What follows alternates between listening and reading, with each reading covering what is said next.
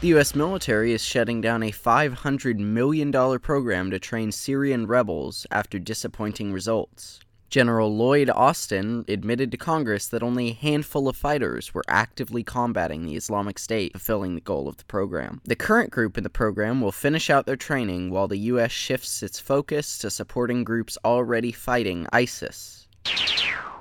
Yesterday, luxury car maker Ferrari filed for an I P O, offering a little over seventeen million shares for sale. These shares are valued somewhere between forty-five and fifty-five dollars, meaning the total value is around ten billion dollars. Ferrari stock will sell under the ticker R A C E. Ferrari currently produces about seven thousand cars every year.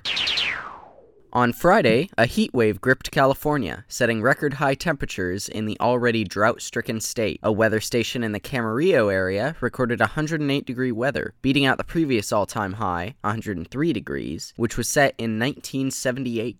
Throughout the state, temperatures reached into the upper nineties, and low humidity created concerns about fire hazards. However, some much-needed rain is on the horizon. Temperatures are expected to drop throughout the coming week until a rainstorm soaks the southern part of the state from Wednesday to Friday.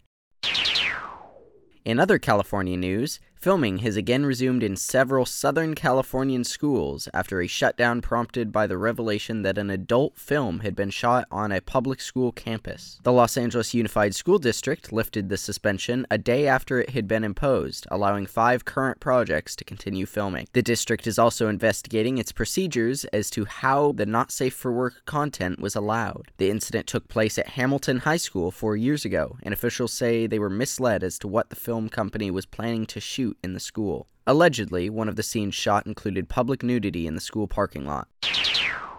And Twitter, under new President Jack Dorsey, will begin layoffs and stop the expansion of its San Francisco headquarters in an effort to cut costs for the company. Twitter currently has nearly four thousand one hundred employees and thirty-five offices. Twitter has been in crisis since two thousand thirteen, when an I P O was offered at twenty-six dollars per share. The social media platform has not been profitable since then and is struggling to pull in advertisers over competition like Snapchat and WhatsApp. Since Dorsey took over as president, however, Twitter stock has been rising.